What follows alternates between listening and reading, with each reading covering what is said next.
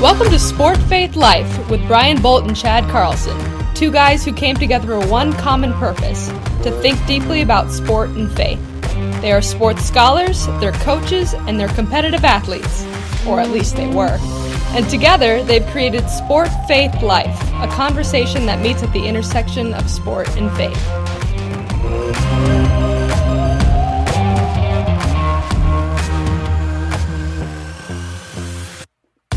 Welcome to the Sport Faith Life podcast. Chad Carlson, Brian Bolt here. We've been discussing over the last number of months the nine fruits of the Spirit and the seven deadly sins in relation to sport. And it has bred for us some really interesting conversations, some of which um, have exceeded our expectations, our, our, our modest expectations as we go through each one of these, we're we're talking about the connections that this might have to particular uh, to sport in general and our particular lives within sport more specifically, uh, in a way that we think helps illuminate some of these fruits of the spirit and the seven deadly spins and the sins in, in new ways. And so today we are discussing the deadly sin of lust, and I feel like Brian, in my mind, I've been avoiding this one. And I'm not sure exactly why. I, I feel like this is one that maybe Christians avoid talking about because it seems to be personal and there's maybe something that's, um, you know, socially less acceptable in terms of talking, uh, you know, in terms of discussion topics, talking about lust. But we're talking about lust in sport. And there's probably some shallow entries into this topic like we've had in the past, but I think there's something deeper that we can get to as well. And so I'm really excited about the topic today, even though it isn't one that I would have identified at the start of this mini series as saying, yeah, that's what I'm really looking forward to talking about. So let's explore the deadly sin of lust. Brian, I want to start by entering into the waters uh, shallowly and say this. I think in the world of sport, and we're in the midst of the Women's World Cup competition right now. Part of the initial connection between sport and lust is the idea that oftentimes when we watch sport, what we're watching are um, athletes in their physical prime with uh, attractive body, mus- you know, muscles. They move well. That there's something that might um, elicit some lust just from watching sport because of the nature of what's going on um, and the nature of the uniforms that are being worn in so many sports. Um, especially, I would say, uh, female sports have traditionally um, been used as sort of um, displays of of sexuality in certain sports, right? Yeah, lust. Um, glad that you're trying to avoid it. Good for you. Uh, that's that's wonderful. Um, yeah, we're all trying to avoid lust. Was it Luther who said you can, you know, you can keep, um, you can't keep a bird from landing on your head, but you can keep it from making a nest in your hair. And I think that's a good way to mm-hmm. think about um, that level of avoidance. Yeah, uh, you know, it's interesting when we think about this. I was uh, headed in the same direction. There's a physicality, obviously, to sport that we celebrate, right? One thing that we like about sport is it has a holistic element. It thinks about humanity, it considers humanity in a holistic way. Our bodies mean something, and the way we move our bodies affects uh, who we are as as humans, right? And so I think um, there is that sort of quick connection about the physicality that I'm not trying to put a positive spin on lust here, but I am I do like embodiment as a as a good theme to flow through. And one of the things we think about with our sexuality is that there is um, there are, are connections between our physical lives and our spiritual lives and our thought lives that some people want to separate. Uh, they want to uh, think about us as uh, as in, in sort of dualistic ways. Uh, things that are more important being maybe things of the mind, things that are less important things of the body. And as sport people, uh, we've had these conversations in many ways with regard to sport. Uh, and now we're we're trying to add this piece or think about this piece related to sex, um, attractiveness, uh, and as you said, uh, probably more through the observing visual sense, which brings us right to lust, right? So, where there's participation in sport, and then there's observation of sport, and in that observation is probably where that low-hanging fruit, to use the the bad pun there, uh, kind of comes out with uh, with lust and sport. I think uh, this is a tricky one when you think about um, athletes, right? So I've been an athlete, you've been an athlete. We put on our uniforms, and really the the smart coaches among us want us to feel good in our uniforms, want us to to feel good about ourselves. We know that there's a public element to this, that there's a presentation element to this. You know, some people said, you know, if you feel good, if you look good, you'll play better, those sorts of things. Uh, also, you know, we all uh, you know, comb our hair in the morning, and some of us, and uh, get sorry, no, yeah, I, no, no I, I, know, there. I get it. You know, second slow you know there. saying, yeah, yeah, yeah. nice, yeah. uh, you know, we present ourselves in a certain way, and uh, we observe how other people present themselves, and some of that is about attractiveness. To be honest, right? So we need to just acknowledge that that happens, and when um, I think what we've seen most often is how that now manifests itself in ways that are beneficial. Say, uh, people putting their uh, information on social media become NIL stars, partially because of the way they look, which seems so seedy and awful. And yet at the same time, it's all part of humanity, right? Sexuality is part of humanity, and we don't want to be entirely prudish about that, and we don't want to be entirely prudish about uh, beauty, right? So these, uh, this is a conundrum when we think about that. Um, and female athletes, male athletes um, have employed those sorts of tactics on purpose uh, to try to attract attention.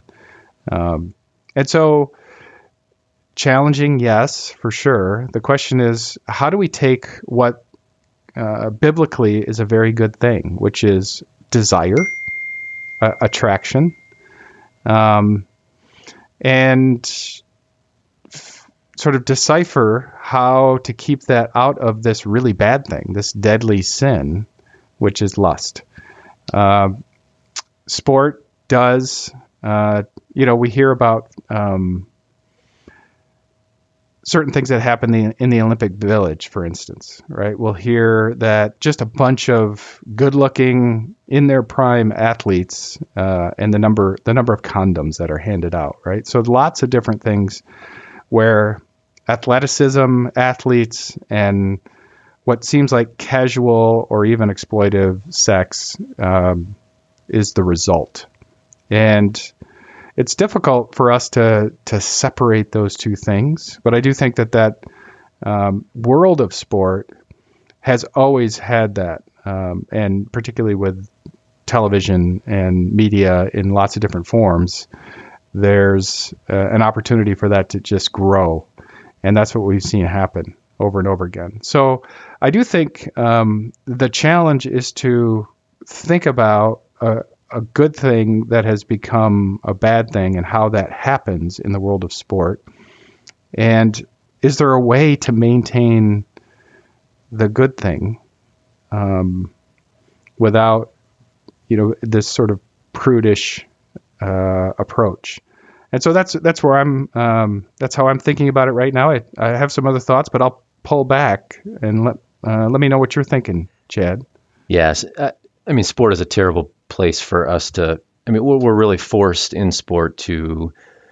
We're forced towards that that bad place in some ways, right? Because of the the nature of sport is that we are evaluating bodies, and when we're evaluating bodies, we're looking at the flesh, and and I think doing so sort of encourages us down towards that that that bad place that you're talking about, the objectification. Really, in sport, that's what we do. We objectify bodies, uh, at least in terms of talent identification, talent development, those types of things. I mean, you think about the ways in which professional athletes' bodies are are totally objectified, you know, male and female, uh, you know, towards a, a, particular performance goal or outcome. But of course, th- when when talking about the opposite you know, gender, we're, we're thinking about, uh, you know, that, that can easily lead to something other than what it's meant to be, right? Um, and so that's it's a difficult it's a difficult path to go down because it's it's difficult to stop at at the objectification towards particular performance if that's even something we can we can condone. So I absolutely agree with what you're saying, and I think um, there there are there are difficulties that manifest themselves. You know, it was a couple of years ago, Brian, that you and I were doing a podcast episode on um, ESPN the magazine and its body issue. You remember that one? I do. Yes, the body issue. And we said a few things. We were we were recording in a particular studio and had uh, a couple of people that we knew that were around while we were recording. And when we finished, I think you and I felt like we had maybe said some provocative things that wouldn't necessarily be mainstream, you know, Christian views on, you know, the body of the athlete. We didn't take a safe route, did we? We didn't take a safe no. route. And I think we were trying to acknowledge that uh, ESPN magazine's body issue or Sports Illustrated swimsuit issue. No, those are two separate things I know. We were talking about ESPN, the magazine's body issue. Yeah, and I think the provocative aspect of that ESPN body issue is that they're completely naked. Yeah, right. They find a way to uh, photograph the athlete in positions where you know private parts are obscured, but um, there there are no clothes. I mean, that's the rule of the ESPN body issue. Mm-hmm. So it's interesting that um, you know, we were sort of saying, well, there, there's something to be proud of there for the athletes, and and this may not be totally negative. And I think we're trying to take a bit of a counter issue uh, to to promote conversation, thinking deeply about this. And now, you know, the discussion on lust might actually take a, a different turn here, as as observers of that magazine. Um, you know, it's it's like we're spectating sport, and and when we watch that, you know, I guess our, our hearts can easily be led down down paths that uh, um, that are more shameful and, and might might go more towards lust, um, you know, than others. I'm, I'm just I'm thinking about the observation, and you talked about that, Brian. There's the observation, there's the participation, and and the observation can easily lead to that. I, I'm I'm always whenever thinking about lust and sport, and I don't think about lust and sport often but I come back to this one comment that, that my grandma, of all people, made. Hmm. Uh, she had come to one of my high school basketball games. This is in the mid 1990s. We all wore these long, baggy shorts, baggy uniforms. And after the game, she told me, you know, I really liked it better um, back in, you know, generation before because they were wearing such short shorts. And I like seeing their legs when I'm watching. And my grandma didn't care one bit about basketball, but you know, she was able to watch boys run around in short shorts, and at this point in time, it was long shorts, and she liked the long shorts a lot, a lot less. And I'm thinking about the ways in which then participants, or I'm sorry, observers are watching and what they're watching for. Yeah, and I um, okay, let's go ahead and date me. I wore the short shorts back in in high school, and it's a little frightening uh, how short those shorts were back yeah. in the day. Uh, it was, I think, the the University of Michigan and the Fab Five who brought mm-hmm. the the super long shorts, and then eventually basketball went way below the knees, which was uh, a totally different look. Yeah, and without a doubt, like your grandmother's comment was what we would call sort of innocent mm-hmm. In some ways, right? It's uh, oh, uh, she's not anticipating grooming these young boys. She's not anticipating, you know, interacting with them in any way, right. but she's celebrating youth mm-hmm. in some ways, right? And she's thinking about just the the how the visual aspect of sports spectatorship intersects with uh, how we think about uh, people, right? And how we think about uh, what's going on. And I think we it, it would be silly of us for for any of us to think like this is you, you age out of this, right? You age out of obser- observation. Um, you age out of uh, sexual attraction or desire. Um, and we, we see great examples of that not being true. And so, from the oldest spectators all the way through, I think that the idea of presenting yourself in such a way that this is possible, the question is how much um, responsibility is there on a team, a coach, an athlete in terms of quarantining that um, impulse or response. And I have to go back to this idea that this desire, we were built with this desire. God made us with a desire or an attraction, a sexual attraction. And ultimately, we have uh, endorsements of that attraction in a certain space, which is a really, I mean, we, we're going to really get in the weeds if we get here, but in a certain space, which is, which is the marriage space, right? Mm-hmm. So uh, th- we have this and many people have talked about this, there's a space where this is great, and there's a space where it isn't, right? And a way to think about lust, like what the separation of something that's good that has become something that's evil or bad or deadly, uh, is about that exploitation, is about that objectification. It's about taking or reducing something that's good to basically individual gratification, right? It's reducing it down to uh, a self serving purpose. And that's not the place for sex. Um, and in our minds, sport can be that place where we, we reduce. We reduce other people. I think you talked about it. I'm not sure if it's a direct parallel, but I think there's something there. Like we we take the bodily use of somebody, somebody's somebody's body serves a purpose for us, uh, and that can happen in sport in an exploitive way, in terms of just dismissing athletes when they're when they don't meet our purposes again, and that could be quite arbitrary, to be honest. Right? We before we got on this call, I talked about the difficulty of you know cutting athletes, right? They try out for a team and the challenge of cutting athletes. And it comes down to like, hey, I need you to function in a particular way. It's not like I'm getting, I can, you know, really get into getting to know you. I need you to function in a particular way for for uh, our purposes, right? And so there is an element of that that happens in sport where uh, quick judgments are made and uh, it's based on sort of a physicality lust, I think, is just an example of linking the desires of our hearts uh, to our minds in such a way that it becomes a vicious cycle. And that, I think, is the battle of every person, certainly every Christian, who it, there's a very clear um, edict, you know, from behavior described as adulterous or um, you know, exploitive to even Jesus saying, if you ever, if you look at someone with lust in your heart, you've committed adultery. And so it's a, it's a high bar. It's a high challenge. And certainly in sport, the number of exposures goes up. The number of opportunities goes up. And so when we think about sin in general, we think about fleeing from it. And there are places where you need to flee, right? So there are um, athletes, for instance, who put on social media.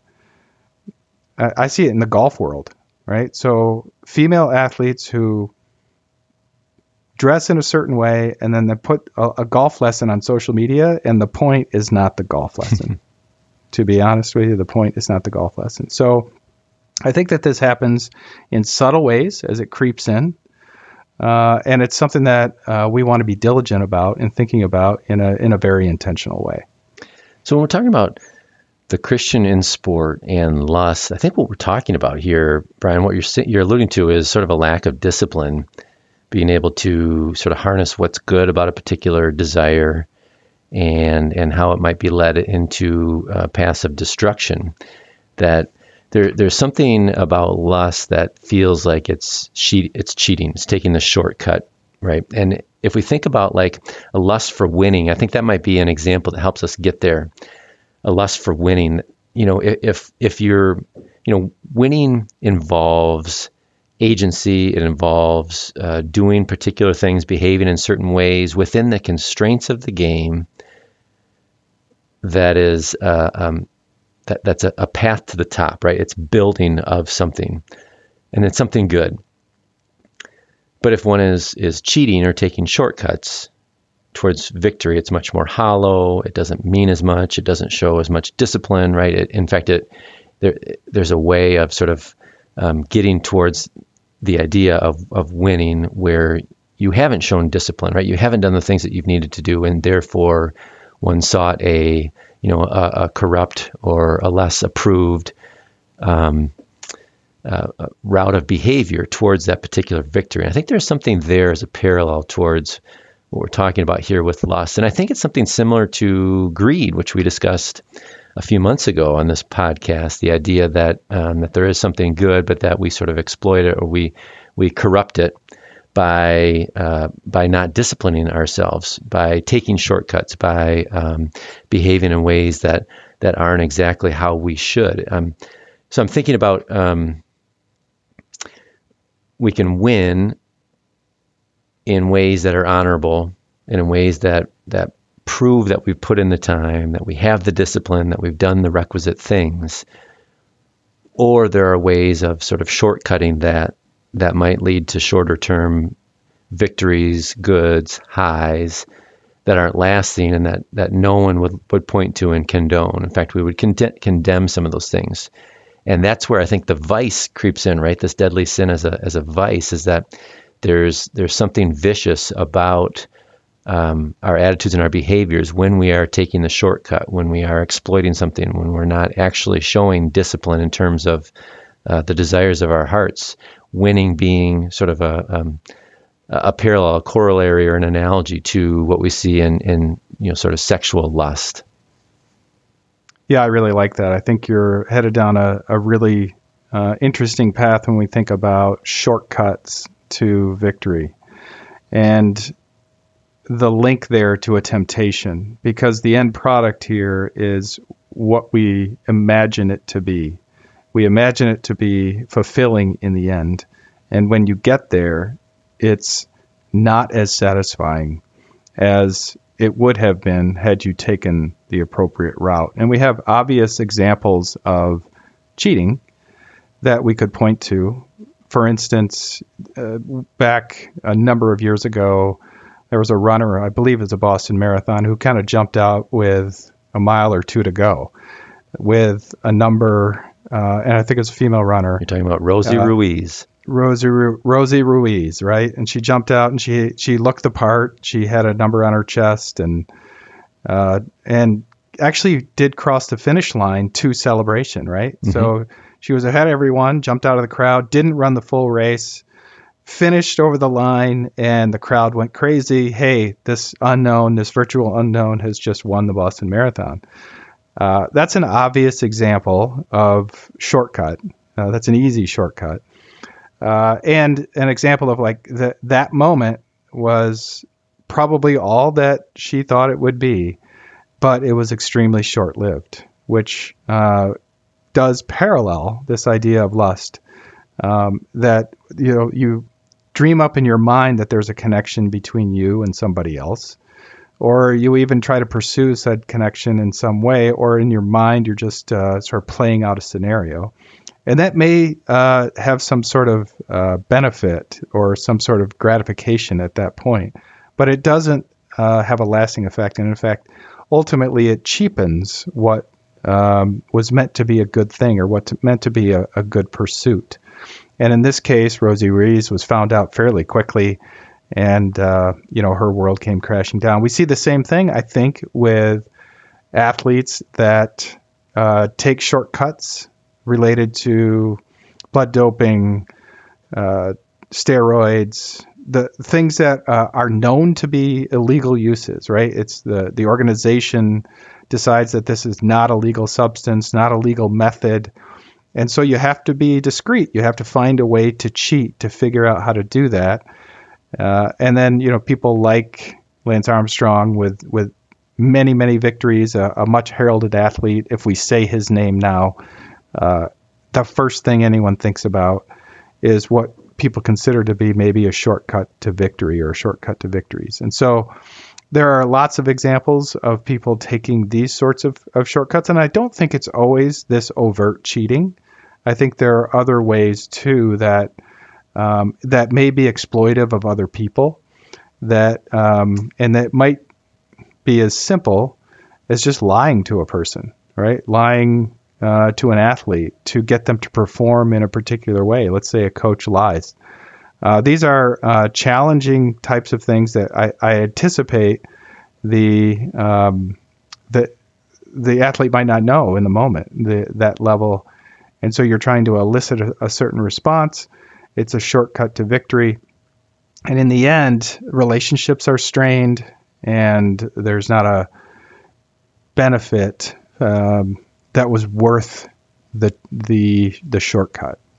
And so as we think about this topic, I think it does lead to us connecting it to other deadly sins, but also thinking about the antidotes to such things and uh, escaping from that um, that place in in a way that um, is a replacement. And so often when we think about these uh, deadly sins, it is a fruit of the Spirit. It is uh, the the the fruit that the Spirit gives us, the opportunity that the Spirit gives us to lean into our relationship to Jesus Christ to help us, because um, we are weak, weak and flawed people, and so uh, I think this connection back and forth between the deadly sins and the fruits of the Spirit is appropriate as we think about sport.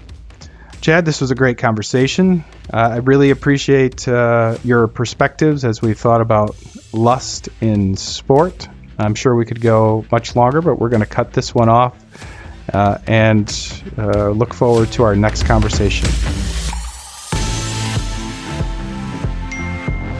Thanks for tuning in to the Sport Faith Life podcast, conversation at the intersection of sport and faith.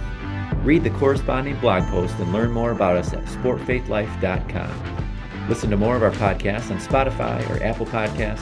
Follow us on social media to stay up to date with everything sport, faith, life.